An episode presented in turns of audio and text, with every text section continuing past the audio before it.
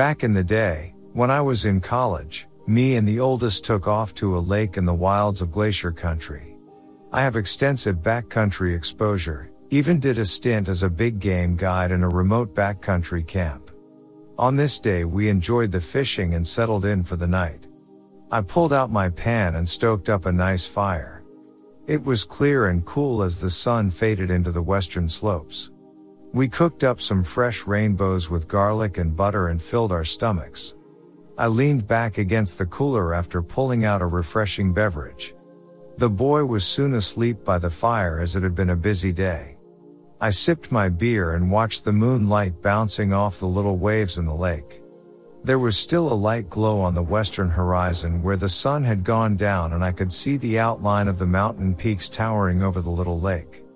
I slowly faded off to sleep with the sound of the lake waves gently lapping on the rocks. I awoke with a start. The fire was out, the lantern was out too. The moon was gone and it was pitch black. Something was wrong. The hair on the back of my neck stood straight out. I was paralyzed. I could hear my heart thumping as I strained to hear something in the bush. All was quiet. I had a horrible uneasy feeling. I gathered myself together and started kicking around the fire. A small flame came alive and I quickly threw on some wood. In the firelight I could see that the boy had awoke and was shocked to see his wide open eyes staring at me. What's wrong? He asked. Nothing, go climb in the tent. I lied. He crawled into the tent but even in the light of fire I couldn't shake my wariness. Something was out there in the bush, and I could feel it was watching me. I gathered up my light and flashed around camp. Nothing. Finally, I began to calm down and crawled in the tent with the boy. Then again, like clockwork, I awoke completely tense. This time I couldn't shake the feeling at all. I finally instructed the boy to wake up and go get in the truck. I packed up all of camp and drove around to the other side of the lake and slept with him in the truck. At dawn I got up and looked across the lake where we were camped earlier, and another uneasy feeling came over me. I decided it was time to go home. I don't know what was out there, or what was going on over there, but I know my instincts, and something was bad wrong with that place. Whatever it was, I will leave it to your imagination. If you thought the only way to get a more defined jawline with natural looking results was through surgery, think again. Juvederm Volux XC is a non surgical injectable gel filler that improves moderate to severe loss of jawline definition and can help you achieve natural looking results with little downtime. Even better, this improved definition lasts up to one year with optimal treatment. No maintenance required. Improve jawline definition for a smooth, sculpted look with Juvederm Volux XC. For important safety information and to find a licensed specialist, visit juvederm.com. That's J U V E D E R M.com. Not for people with severe allergic reactions, allergies to lidocaine, or the proteins used in Juvederm. Common side effects include injection site redness, swelling, pain, tenderness, firmness, lumps, bumps, bruising, discoloration, or itching. There's a risk of unintentional injection into a blood vessel, which can cause vision abnormalities, blindness, stroke, temporary scabs, or scarring. Talk to a licensed specialist to find out if it's right for you. Say hello to a new era of mental health care. Cerebral is here to help you achieve your mental wellness goals with professional therapy and medication management support. 100% online. You'll experience the all new Cerebral Way, an innovative approach to mental wellness designed around you. You'll get a personalized treatment plan from a therapist, prescriber, or both in a safe and judgment free space. Your cerebral therapist or prescriber will outline a customized plan with clear milestones along the way so you can get to feeling your best. With Cerebral, you're not alone in your mental health journey. We're here to empower you to live a fulfilling life. So take that first step towards a brighter future and sign up today at cerebral.com slash podcast and use code ACasts to get 15% off your first month. Offer only valid on monthly plans. Other exclusions may apply. Offer ends July 31st, 2024. See site for details. It creeps me out to this day thinking about that night.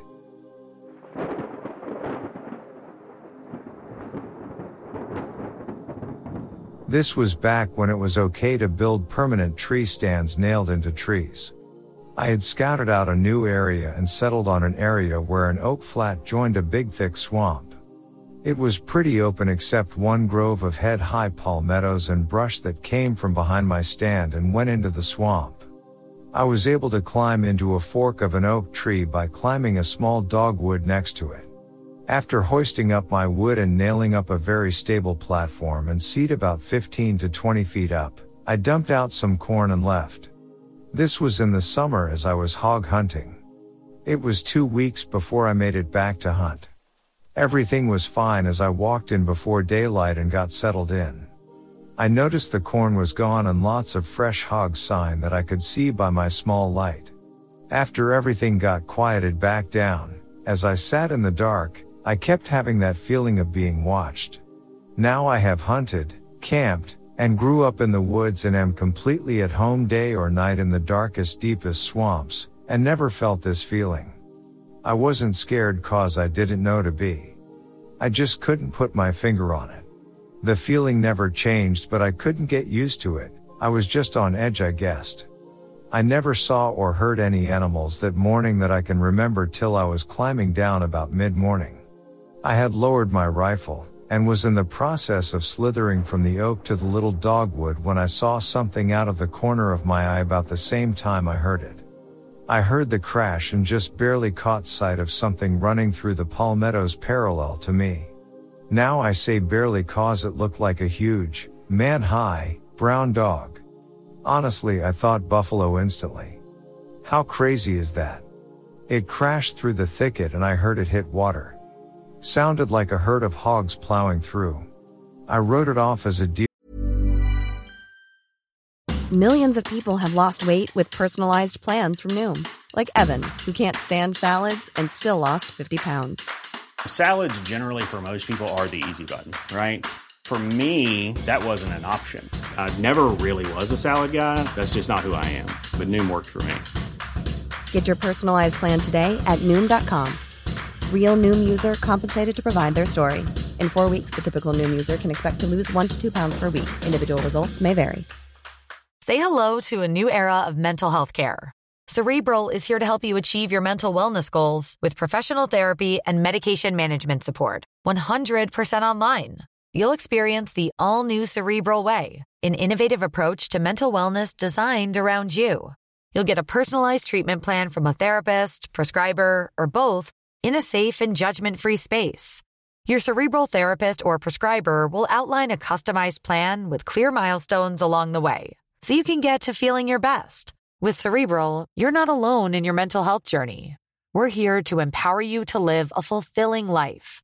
So take that first step towards a brighter future and sign up today at cerebral.com slash podcast and use code ACasts to get 15% off your first month. Offer only valid on monthly plans. Other exclusions may apply. Offer ends July 31st, 2024. See site for details. How would you like to look five years younger? In a clinical study, people that had volume added with Juvederm Voluma XC in the cheeks perceived themselves as looking five years younger at six months after treatment. Look younger, feel like you. Add volume for lift and contour in the cheeks with Juvederm Voluma XC. Reverse signs of aging by adding volume to smooth laugh lines with Juvederm Vollure XC. For important safety information and to find a licensed specialist, visit juvederm.com. That's J U V E D E R M.com. Not for people with severe allergic reactions, allergies to lidocaine, or the proteins used in Juvederm. Common side effects include injection site redness, swelling, pain, tenderness, firmness, lumps, bumps, bruising, discoloration, or itching. There's a risk of unintentional injection into a blood vessel, which can cause vision abnormalities, blindness, stroke, temporary scabs, or scarring. Talk to a licensed specialist to find out if it's right for you. Ryan Reynolds here from Mint Mobile. With the price of just about everything going up during inflation, we thought we'd bring our prices down. So to help us, we brought in a reverse auctioneer, which is apparently a thing. Mint Mobile unlimited premium wireless. Ready to get 30, 30, bit to get 30, bit to get 20, 20, 20, bit to get 20, 20, bit to get 15, 15, 15, 15 just 15 bucks a month. So, Give it a try at mintmobile.com slash switch. $45 upfront for three months plus taxes and fees. Promo rate for new customers for limited time. Unlimited more than 40 gigabytes per month. Slows. Full terms at mintmobile.com. Deer that jumped and I me glimpsing it, made it look different. Well, I thought about that sight and the feeling I had had all morning, as I drove back home to do a little work before hunting again that evening. Around two or so that afternoon I was again walking back into that stand still thinking about the oddness of the morning. It was only a one quarter mile or so walk and I was there and settled in quick enough. Again, everything was oddly quiet. I had been sitting maybe an hour or so when I heard the faint splash of hogs I assumed, across the thicket in the swamp. As it got louder, instead of that excited, eager feeling you would normally get, I was getting nervous. It was so weird cause I had never felt that way before. Well, what I thought were a bunch of hogs turned out to be one single critter. When it was within a hundred yards, I could hear it so plain and clear. Whatever it was, was in no hurry and stayed out of sight on my blind side across the thicket. I had scouted all this out and I knew the water that it was in was waist deep on me and this thing was picking its feet or legs clear of the water as it walked. I could hear the splash, drip, drip, splash as it put one foot in front of the other real slow like it was trying to be quiet. I thought it might be another person till I thought about how deep that water was. I would never point a gun at a noise or anything I wasn't planning to kill dead. But as that noise got louder and got to the edge of the thicket, I was looking down the barrel. Still on safe and finger off the trigger but still, you gotta know me to know how serious this must have been. I was actually shaking. Well, it got to the edge of the water with about 40 yards of thicket before the open ground between us. It crashed about 10 or 15 yards and then went quiet. Deathly quiet. No sound, no frogs, no crickets, no birds, no nothing. I might have imagined it, but I thought I could hear something every now and then like it was slipping in on me. It was getting dark by then and to say I was skaken would be an understatement.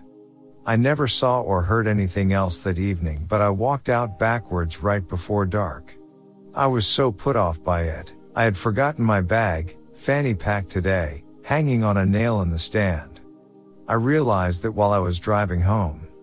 I told my granddaddy about it that night and he of course made fun of me. If all that wasn't bad enough, here is the crazy part most folks don't believe. It was two days later before I got the nerve up to go back after my bag. I carried a shotgun this time as I felt more secure with it though I doubt I could have hit anything at this point. It was an old rabbit ear and I kept my thumb on the hammer the whole walk in. And of course I went in in midday. I kept my eyes peeled as I slipped in toward my stand. Like I said, it was pretty open except the thicket, which would be on the other side of my stand from where I was coming in. I got about 35 yards or so from my stand and glanced up. It was gone. I don't remember seeing it piled on the ground below, but it was not in the tree. I could see white all around where it was like the bark had been scratched and clawed all to hell. And my bag was still hanging on that nail. I never looked back into this day, I have not been back to that swamp. A few years after my little incident, it was all clear cut and part of that swamp was filled in. There are houses there now. I have told a few people about it, but I usually have to drink a few to talk about it, like now. Only one person has believed me but he won't tell me why. He also hunted the general area and I think he might have had a run in with something as well. Not really asking anyone to believe this, just thought I would tell it. I have heard of plenty more strange things around these parts but I'll save them for another day. Sorry to be so long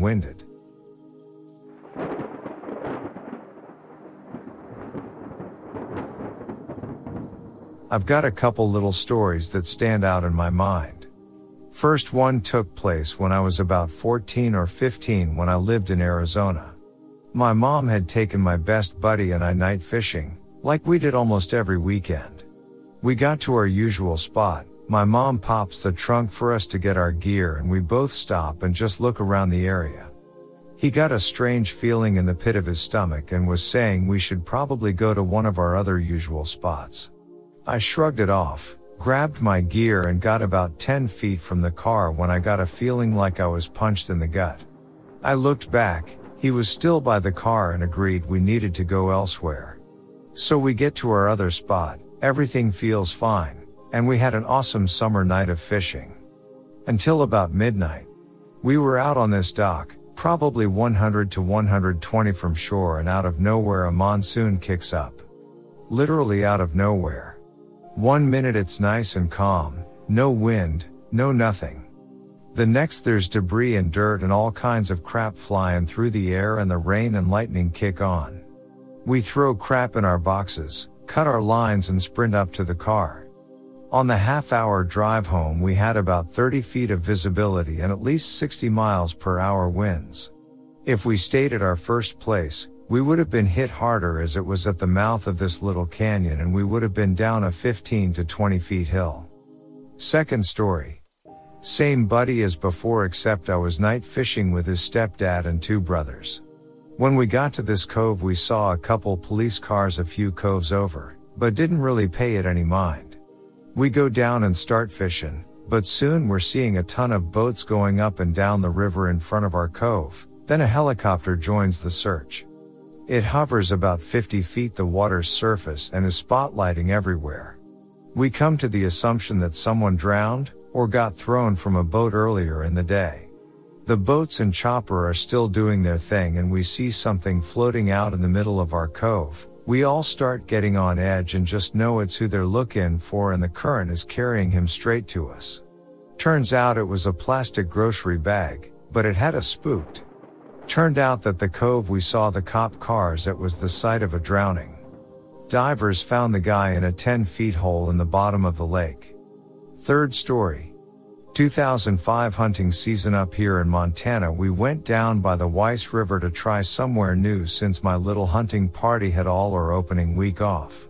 We get there, set up camp and there's still a few hours before the sun goes down. Everybody wants to stay in camp and BS and have a few beers, but I head out to get a feel for the area. Everything's fine and dandy, seeing a lot of elk and deer sign and think we have a darn good area. Then I find a couple logs that were quite obviously on the business end of a grizzly's claws recently. My alertness goes up and I start to head back to camp, but I have this nagging feeling. I stop about every 10 feet and look around.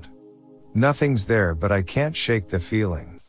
I finally push it to the back of my mind and just trudge onwards. Well, as I come around this little mound of dead fall there's this insane racket and movement right in front of me. Well, it was no grizzly, but four grouse that had been sitting on the end of the dead fall. The stupid birds got cursed and needless to say when I got back to camp I had to change my pants.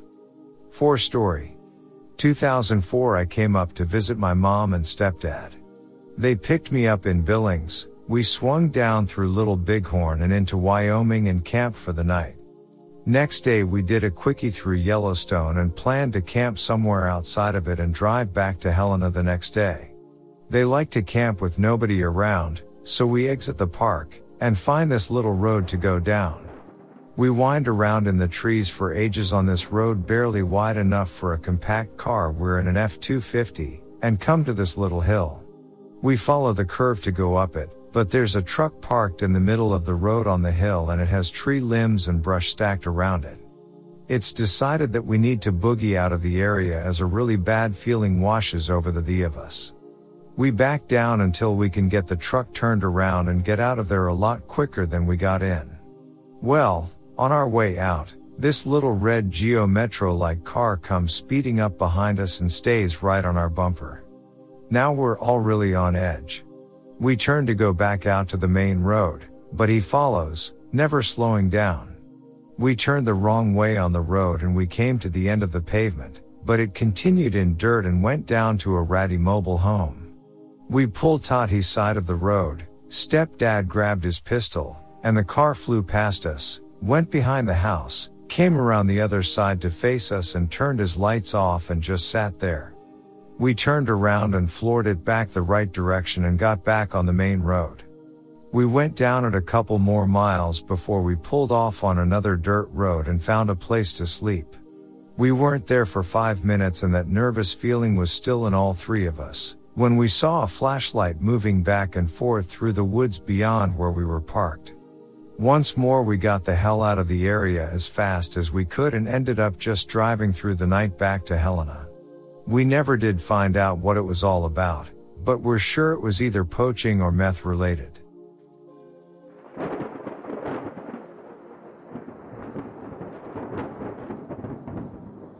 When I was a boy, my parents used to take me and my older sister to my relative's house in eastern Kentucky. Right around Letcher County, the closest city is Whitesburg. My uncle, who taught me everything I know about the outdoors, lived in a cabin nestled in a holler way back up in the mountains. His place was at the base of a big strip mine seam up on the mountainside. As a boy, he and I used to go sit out on his back porch at night and use predator calls to try and call something down out of the hills. Well, one night he and I were out there using one of his tapes. We'd been out there for a good two hours and seen nothing, so we were thinking of calling it a night. We were about to pack everything up when he realized his squirrel feeder was empty. He then decided to go fill it back up with seed. His feeder was about 50 yards away from his cabin on the mountainside and bordered the tree line. He walked up the hillside about 25 yards when his wife came out to see why we were still outside. The only light out that night was the light from his porch. He was about 35 yards up the hill and he called back and said he forgot his flashlight so his wife, my aunt, went back inside and got one of his spotlights. We had forgot to turn of the tape with the predator calls on it so I reached down to the tape player to turn it off when I noticed my aunt was as stiff as a board. I hit the off button and looked up at her and she had the spotlight shining straight up to the squirrel feeder where my uncle was at. I heard her say it's coming to you Jim. Jim is my uncle's name. He turned back and goes huh? Then a little louder that time she goes it is coming straight towards you Jim. That's when I looked up and saw a set of eye shines about 15 feet away from where my uncle was standing and closing in. Whatever it was, it was massive. The eyes were about four to five feet off the ground. Also, whatever that creature was completely and totally got the drop on my uncle who has pretty much spent his whole life in the woods studying and tracking predators. Well, he was turned around looking at us with his back to the woods so we told him to freeze. We all just kind of stood there for about three minutes, which seemed like a lifetime. It was dead silent, no crickets, no sounds of the night. It was the most eerie and creepy three minutes of my life. It just sat there at the tree line staring at us all and us staring right back at it. The brush at the tree line was thick so we could not see what shape it was, just the eyes and where they were in relation to the ground. After those three mins, my uncle slowly turned around to see what was about 15 feet away from him.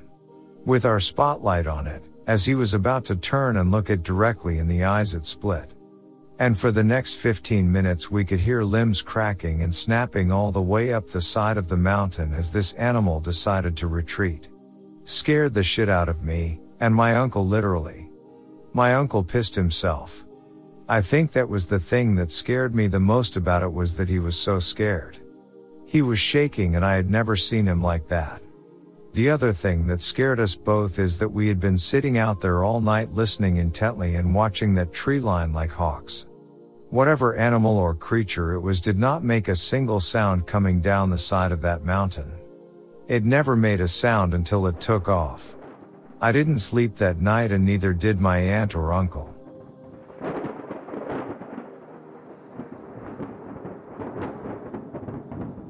I've had more than enough scary encounters in the woods. When I was out camping by Lake Erie, I went fishing early in the morning thinking I'd go and see if I could catch a trout or something nice for breakfast. I was sitting on the little log I pulled up and I started to fish. Ten little perch and sunfish later, I on about six or so, I heard a loud crap about 20 feet behind me in the woods. I know it wasn't a Bigfoot lol, it was a bear or something had to be because the cracks were big. I felt uneasy so I took off about 300 feet down the shore of the Litla Lake. Again I started to fish and about 20 minutes later I heard more crashing behind me come from the area I had left. So I took my Litla catch and left. I came back about 8 p.m. that night to try for fun. It was about 20 into sitting on the other side of the bay fishing and I heard a crashing sounding like a charge through the woods. I got the heck out of there and didn't go back fishing, Good thing our five day camp out was over. Two stories, both from my mother when she was a young teenager. First, she and a friend were walking down a back road in West Virginia. They heard some men and horses coming up the road and they hid in a ditch. She said it was very loud and they could hear the men's voices very clearly yelling at the horses, as if they were running a herd. She said the ground shook as the horses passed by them a few yards away. The girls were laughing because no one knew they were there and they were, after all, teenage girls. After the horses had passed, they looked out of the ditch down the road, and there were no horses, no men, no dust clouds and no footprints. Nothing either up or down the road. Second, my mother and her sister were walking back from the store at night. It was pitch black down the road to home. It was a clear night. Out of nowhere, a column of bright light lit them both up. It came straight down on them. She said it was not a flashlight, but a very pronounced, precise and intense beam of light, think close encounters. They dropped one of their shopping bags, picked it up and ran. They stopped running and got lit up again. They then ran all the way home. This was in the 1930s. Weird stuff.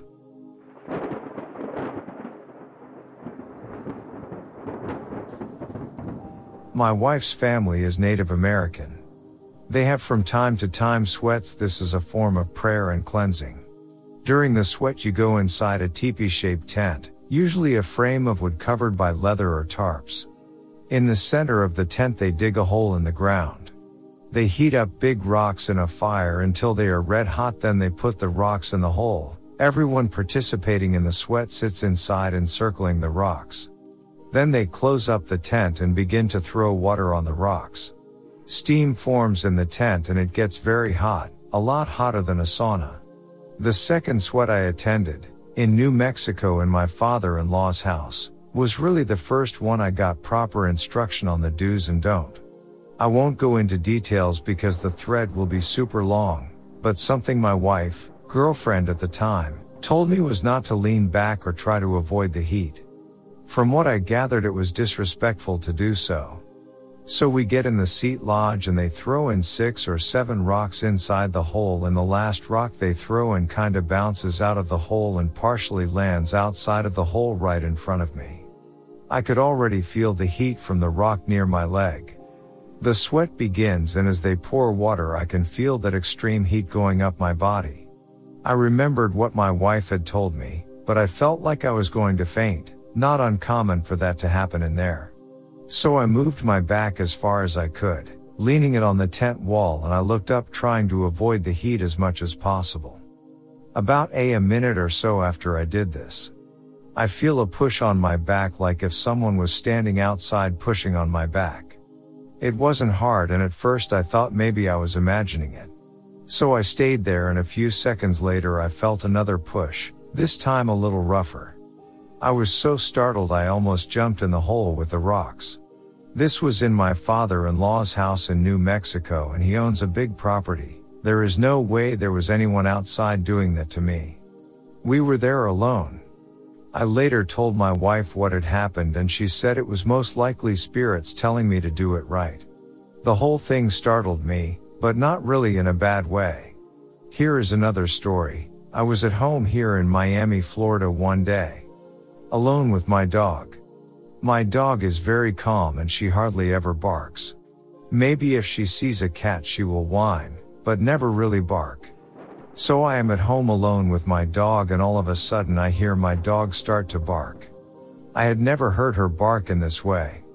The kind of bark you get when you walk in front of a house that has a mean dog and you know if the dog were to get out it would tear you to pieces. So I get a little startled and go see what she's doing. I find her in a room where my wife had left an old briefcase where she keeps things they use in Native American ceremonies. My dog was standing right in front of the briefcase, which was standing up with the handle up and she was scratching at the floor right in front of it. She kept barking and barking. That really startled me. I had to pull her by the collar and kinda slap her around to stop. I told my father-in-law about that and he said spirits are attracted to that stuff because that's what they use in the ceremonies.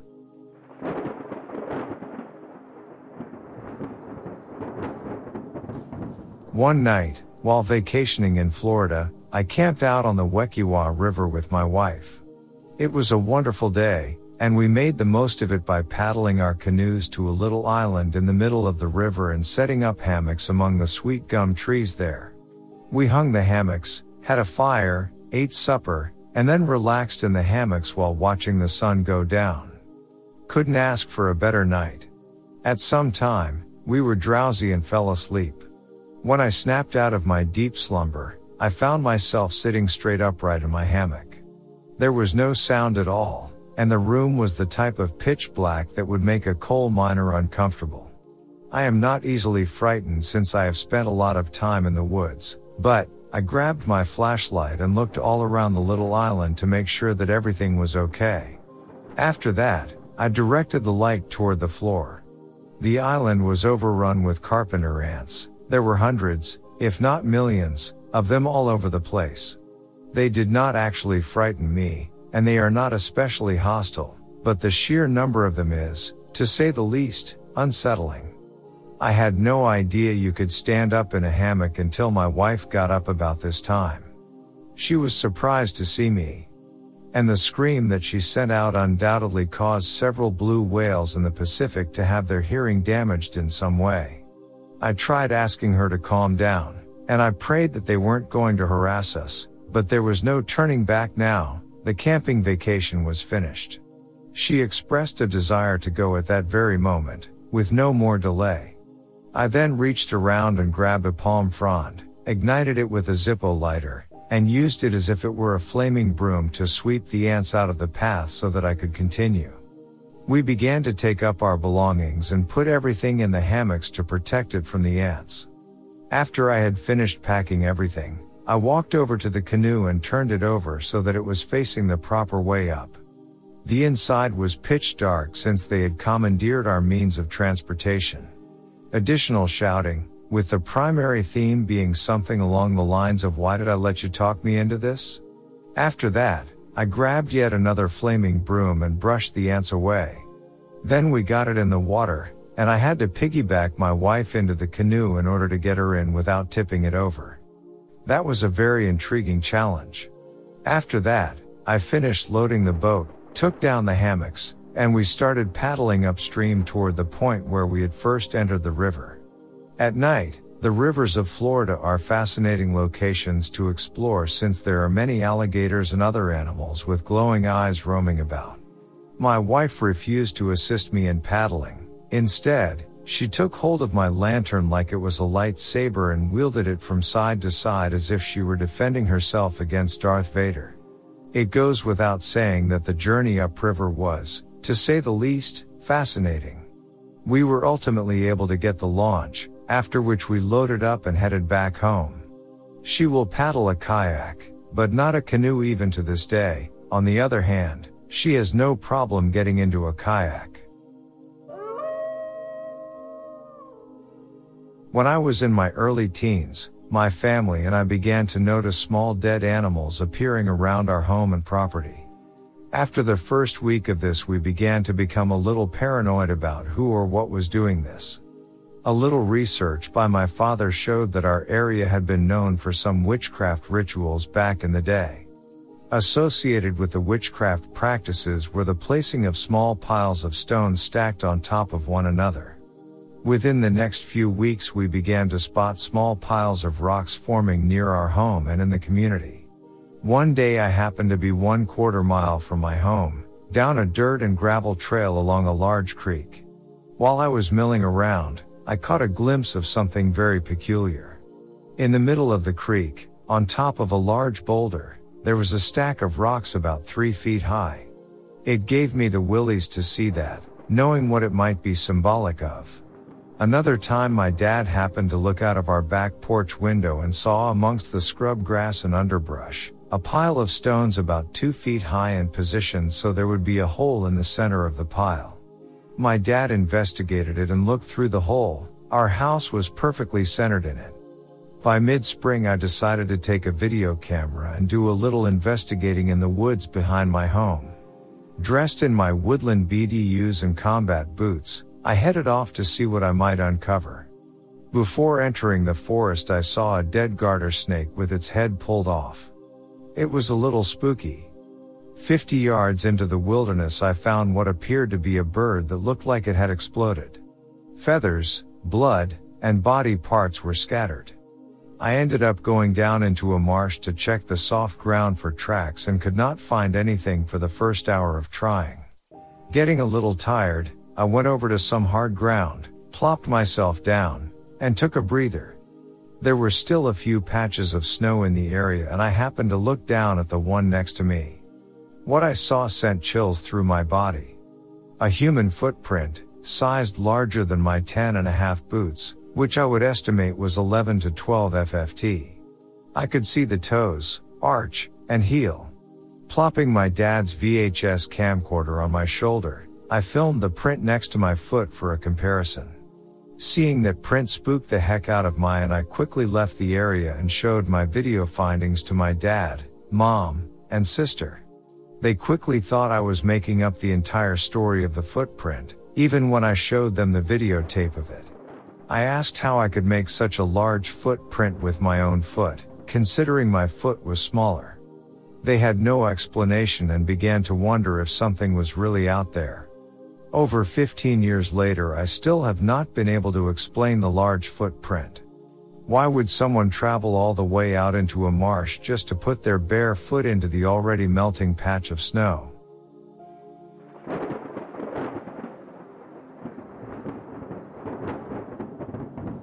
Where I grew up as a child, behind our house, was the end of town. It was nothing but open valley floor and sparse patches of forest. I was always a very explorative child, a trait I got from my dad, and constantly found myself spending my summers exploring all the land behind our house had to offer. Three particular places come to mind when I started reading this thread. There was an open field about two miles from my parents' house that had three very large oak trees that formed a peculiar triangle. I had been there many times before, and with each visit there was this odd odor that hung in the air. I would only notice inside the large triangle of the trees I later in life learned that the smell was of death. One of the last times I ever made my way to those trees was when I stumbled upon a pile of dead ducks. It must have been at least 50 or 60 dead ducks in the middle of the three trees. I didn't know where they came from or who put them there. There weren't any lakes close by and no roads led to the site. It wasn't until my late teens that I saw a similar pile of dead ducks out in the canals that border my hometown. I came to find out from a friend that it was some sort of local cult that performed the killings and pilings of the ducks. My second experience took place a mile or so away from the oak trees. It was an abandoned farm that I only visited one time. On the property was a white two bedroom farmhouse, wrap-around porch, dinner bell, red trim and lots of windows. Adjacent to the house was a very dilapidated barn. As I entered the house, what appeared to be a hunter came walking around the corner from the kitchen, rifle in hand. He was just over six feet tall, short brown hair, mustache and beard, dressed in a plaid long sleeve, jeans and boots. He was very nice and introduced himself as Jim, and said that he was hunting rabbits in the area. He began to tell me about the house, the barn and the family that lived there. He said the family just up and abandoned their farm one day and were never seen again. They left all their belongings and took nothing with them. This was clearly evident in the house. We walked out to the barn where he showed me old black and white photos of the farm and the family. I couldn't believe everything was just left behind. Well, we said our farewells and he invited me and my parents to join him and his wife for dinner sometime. He said you could see his house from behind the barn and that it was just a couple miles away. As I was walking away from the barn, I got this terrible nagging feeling. Something in my head was telling me to go back to that house and look around some more. I went back, snooped around a bit. I realized Jim was gone. I looked all over the place, outside and in the barn. I walked behind the barn to see if I could see Jim walking back home, and there was nothing. Nobody was around. I looked in the direction that Jim told me he lived, and there was nothing. A couple days later I braved up enough to look for Jim's house. I found it all right.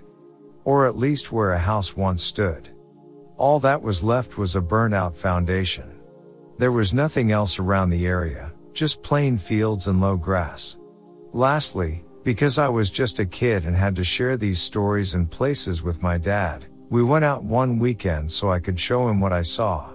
I took him to the three oak trees and confirmed to him the smell of death in the area, and we went to the abandoned farm followed by a short walk to the burnt out foundation.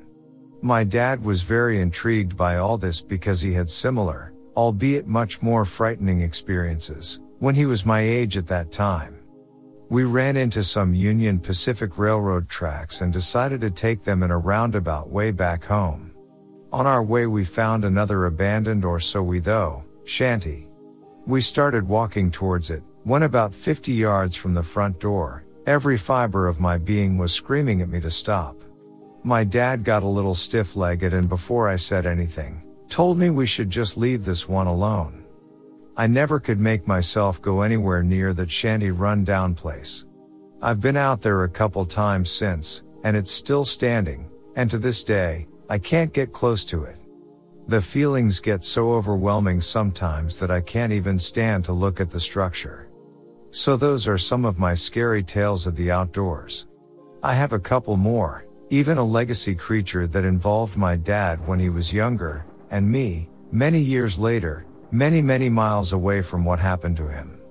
But I've written plenty for now. Hope you all enjoy.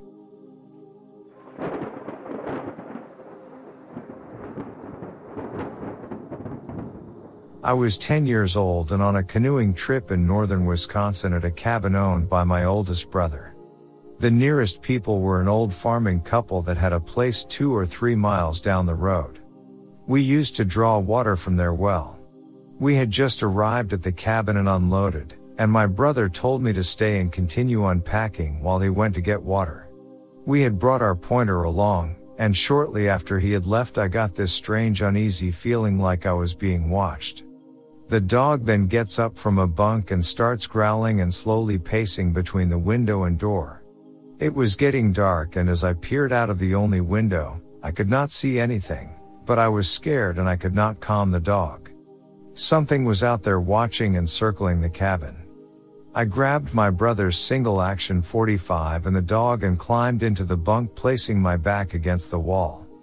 I was just a scrawny little kid and could barely hoist the pistol. I had my thumb on the hammer and finger on the trigger resting the barrel on my bent knees. The dog continued with her low growl and we sat there for what seems like an eternity alternately watching the window and door. Finally, I heard the J-20 bouncing down the fire trail so I eased the barrel away from the door. My brother walked in and was shocked to see me backed against the wall sitting on the bunk with my dog and the hog leg, and in his words white as a ghost. The next day we visited another neighboring cabin located five miles or so in the opposite direction of the farmhouse to see if the owners were there.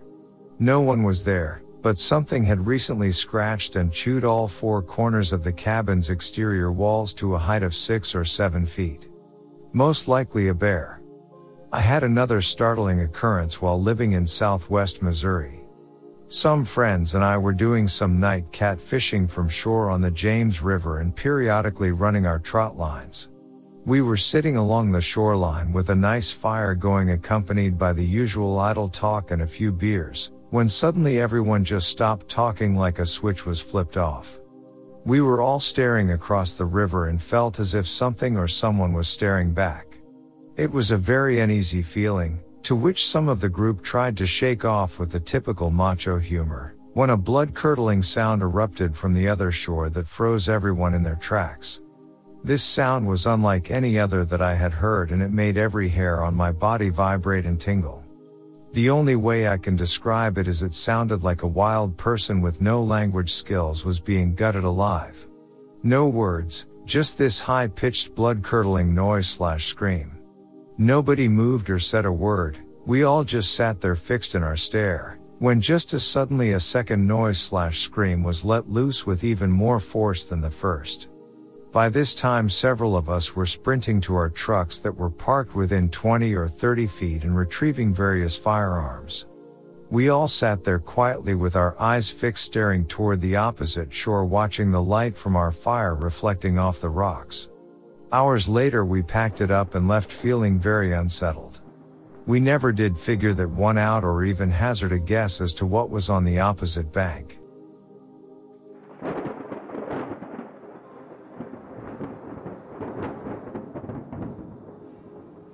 I was camping in a remote part of a national forest in North Carolina. It was late and I found a small hide and pond they call it a lake in North Carolina but where I'm from it's a big pond. So I decided to make camp for the night and to do some night fishing. I don't carry a watch with me when camping or my cell phone I like the privacy and the sense of being alone. I do however carry my tomahawk that I can throw quiet well my bowie knife and my two side arms 12 gauge and my 44 mag. The .357 isn't big enough for the woods because it has a 2.5 inches barrel. So sometime in the night I just get that danger feeling and at the same time my two sleeping dogs the pit slash bull mastiff and bull terrier just jump up and go into a frenzy I have never seen before and I was scared because I could feel and see the fear in my dog's eyes. I've never seen them scared like this before so I'm about to shit myself because I'm in a very bad spot to defend myself and have no idea what is out there. I have my shotty loaded with buckshot and grab it now the dogs are getting closer to me and more violent in their barks and movements. So I shoulder my 12 and grab for my Sure-Fire. I turn it on and about 4 feet in front of my dogs is a bear. I wanted to shoot it but I was hoping that it would run away. Now for bear size it was small but they aren't big in North Carolina but it made my big dog look small. About the time I decide to shoot my pit attack the bear then the bull terrier joined in to help. It was bad and the bear threw slash claw slash slapped the pit loose and I was too afraid of shooting my bull terrier to shoot. Then the bear flung him off but about that time the pit came back. To make a long story shorter this happened several times before I could shoot the bear several times with the buckshot to bring it down. I had to carry both my dogs to the truck and rush them to the vet. I don't know if the bear would have attacked if the dogs would have never attacked, but I do know they kept the bear off me and would have died to save me and I will never ever go anywhere without my dogs after that day. After seeing that I feel safer when my wife is home alone with the dogs than with a gun.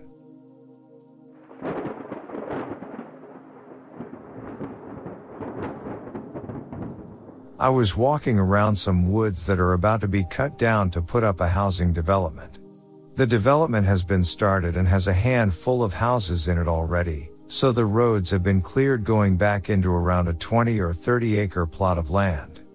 I was near a road and saw a car drive by and could hear it go to the end of that road.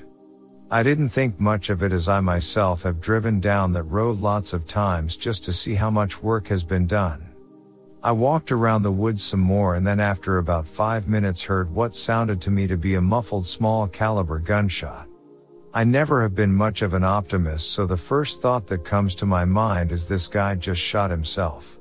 I saw the car and could see he was alone. I was just about to start walking in the direction of where I heard the car stop, when a bird flew down and landed in the trail just a few yards from me. It was getting dark so I couldn't see it, but because it was whistling I could tell it was a whippoorwill. Is that spelled right? Anyway, I tend to walk towards small animals like this just to see how close I can get.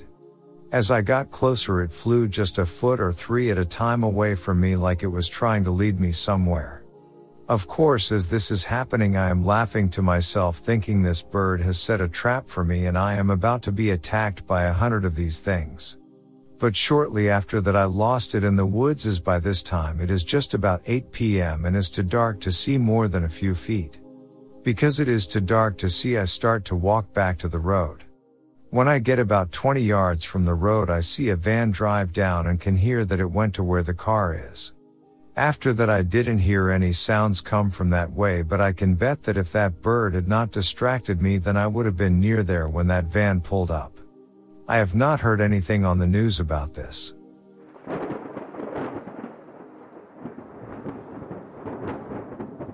Around 2 in the morning, a friend of mine and I were camping on a mountaintop in western Maryland when we heard a really unusual sound that sounded like chirping, whistling, moaning, and grunting. Coals were all that was left of the fire, and we were struggling to keep our eyes open at that point. But this served to raise both of our awareness. It sounded like a combination of a person and an animal, but all of the sounds came at once and were followed by a whistle. The sound was coming from the bottom of the hill, and the distance between them is somewhere between 800 and 1000 yards, in my estimation. Therefore, we loitered for a few more minutes before coming to the conclusion that it was time to call it a night. After 15 more minutes, I heard the identical noise around 40 to 50 feet distant from my tent. It was really loud, and it frightened the living daylights out of me. I went outside with the flashlight but didn't find anything and didn't hear anything. After 10 minutes, another one of my friends staggered out of his tent carrying a single shot weapon and said, Did you hear that? I responded by saying, yeah, fantastic reaction time with a gun by the way. Friends and I were riding our dirt bikes up and around a mountain trail that we knew well in British Columbia in early spring. Dusk was coming in and with the tight trails it seemed darker than it actually was. To add to this there was about 12 to 14 feet of snow on this old forest trail. My bike had a headlight and the best rear tire to make a trail in the snow, so I led. I was riding ahead of them and stopped to wait for a few minutes. I could hear them coming from further away than I thought, so I just sat on the bike and waited. Then the feeling of being watched came over me, it was not a fearful or in danger type of feeling, just that something was there nearby. It was undeniable, you just know. As living beings we are energy, Depending on the individual, you may be sensitive to other energies and know that something is there. I removed my helmet and was scanning the area. There about 20 feet away on the edge of the trail was one of the most magnificent sights I have seen. It was a gray wolf just watching me. It showed no fear or aggression, just watching me with this poise and strength. I did not fear it, but I certainly sensed it. This happened about 20 years ago and I remember it as vivid as if it was yesterday.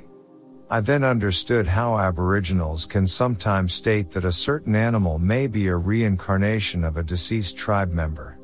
This wolf had this poise and look of experience, as if it had been there before and was just letting me know it was there.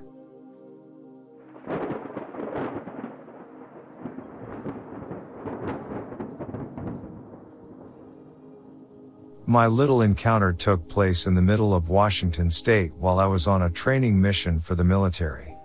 I have spent most of my life in and out of the woods, but I have never experienced anything that creeped me out more than that day when I was training.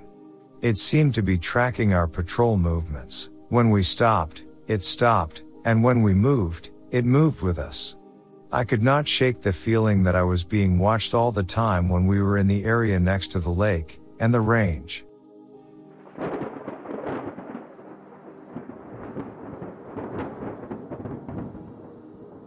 I was hitchhiking from Florida to New Jersey when I was picked up by a small flatbed truck somewhere in Georgia and getting on into the dark hours.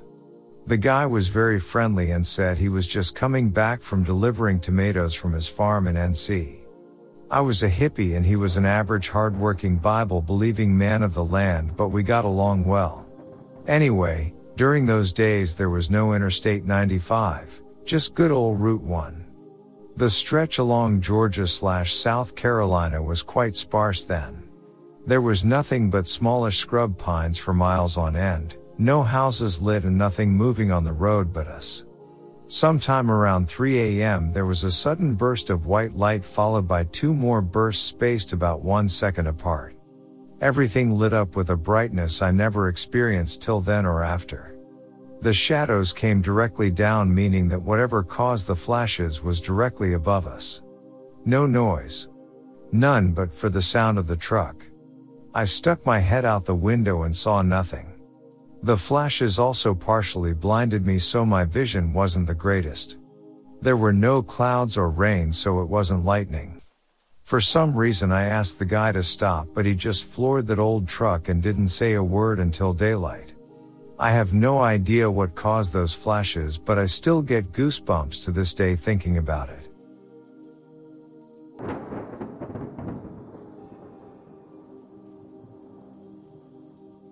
I'm constantly terrified by those gut level sensations of something being off, of being seen, or of a hidden threat. However, one day while I contemplated whether to go fishing or not, I had a tremendous need to leave Dodge. I had just taken off my pack and found a place to rest when I had the strangest feeling that someone was watching me from behind. I stood up and went approximately 400 yards downstream to a location where there was a bigger clearing between the river and the higher bushes and trees. Bit going, all I could see or hear were some old deer footprints and some dried mud. But as soon as I started searching for a place to stop for a while, the sensation returned. I just assumed that I was being foolish since I could see very well, from approximately 100 to 175 yards, all around me. I consumed some of the food I had packed while keeping an eye on my surroundings while I considered which lure to employ. For a time, the emotion vanished. After an hour of unsuccessful fishing, I had to use the restroom. I got up and headed back into the bush to do so. Standing there, the feeling returned even more strongly than before. My shitting the ground was all I could hear. No breeze, no animals of any type, no birds. I completed and strode back to my position. As soon as I arrived, I knelt down to pick up my pole and heard my father shout my name clearly and loudly in a voice that made it plain that I had to follow his instructions without question and immediately. My father had died three years before. My whole body became instantaneously energized, as numerous people have reported. The wolves, mountain lions, and bears that are known to inhabit the region where I was were just beginning to make a comeback. S. E. Washington. However, I had not seen any signs or heard from anybody else indicating that they had been been there for some time. I quickly gathered my belongings and packed my luggage. However, this time I placed my S and W686P on my hip instead of keeping it in my pack as additional weight in case of snakes. I don't often prefer to open carry this way. When I strapped my pack on, the sensation of danger grew even greater. After a few feet, I froze stiff as I went returning to my pickup in the same direction I had entered. I was unable to exit the way I entered. I spent almost 20 minutes standing there, listening, and watching, but I heard nothing. The river hardly made any noise since it was moving slowly. I glanced all about me, becoming more uneasy each time I turned to face the route I had just come down. The route circled back to my pickup, but it required a longer walk, about two miles, than it had when I had entered. I took the long way home since when I arrived to my vehicle, the driver's side and tailgate had been severely scraped by something. I was in a reserved parking space that had recently been regraveled, so I have no idea what it may have been. There were scratches, but I was unable to locate anything that seemed to be a human or animal's print. Until I reached the top of the hill and was ready to return to pavement, I continued to feel in danger. A game warden and a sheriff's officer were parked and conversing when I eventually reached the road's T intersection. When I drew up, they were sort of blocking the road. They got out and approached my vehicle to speak with me.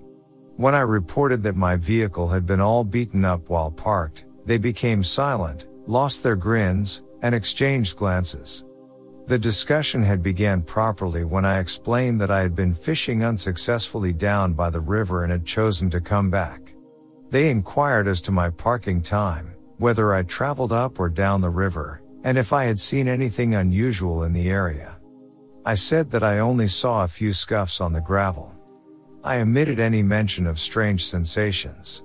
Once again, they exchanged glances before saying, okay, have a great day, and driving off with their trucks in tow. All of this took place between 10 a.m. and 3.30 p.m. Late in May 2005. I never returned since, at the end of June, I relocated to Spokane.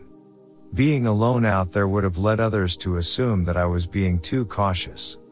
But everything seemed much weird because of how those two police officers behaved. I'd want to return sometime. I'm going to bring a friend however. Maybe even my shotgun.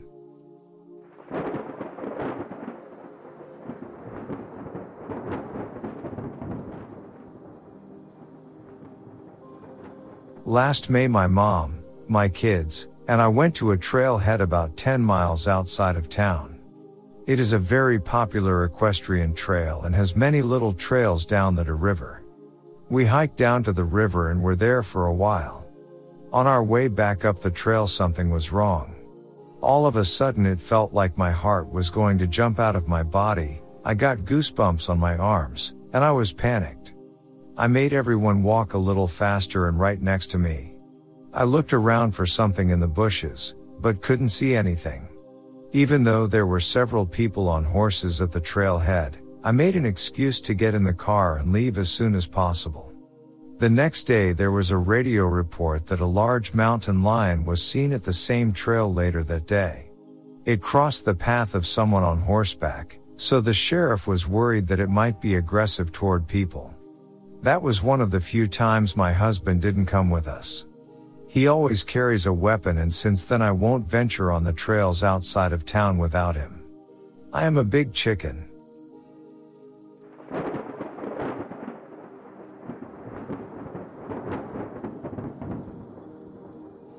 The only time I felt lost was in the middle of a large wilderness area in remote Wyoming and walking for two hours without finding my way out. Finally did, but was one of the few panicky experiences I have had in the wilderness.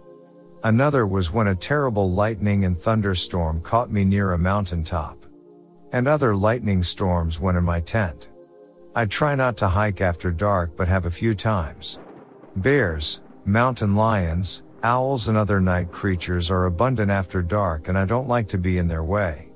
I have heard huffing and grunting in the deep woods, which I think and hope was a bear. I also do not jog in the woods or areas where mountain lions are. I heard of a jogger in Colorado getting killed by a mountain lion while jogging. One sort of scary thing is that I saw a large brown blur move off a large log in the deep forest. Well, it was on the edge of my mountain land where the national forest borders. I hoped it was a bear although the bears are supposed to be black, but it could have been a rare cinnamon black bear. Another thing that I have seen more than once is looking at a tree and a small branch and dead twigs move like someone plucked at them. I am sure someone can explain that. I also refuse to watch the movie The Blair Witch Project since I live on my remote thickly forested mountain land from June to November. Maybe I will watch it whenever I get my underground cabin slash bunker completely done. I try not to think of Bigfoot and if they exist hope they hang out in the Northwest US. I have listened to the late night Art Bell radio show a few years ago and it was pretty scary when he played the howl of a Bigfoot screaming, while I was laying in my tent in the middle of the deep dark forest.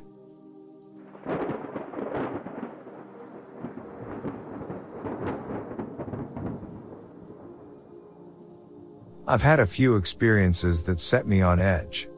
Probably the freakiest of the experiences was while on a trip in 2004. I remember the year because it was the year before Katrina hit. I had taken my son on a trip to the Gulf.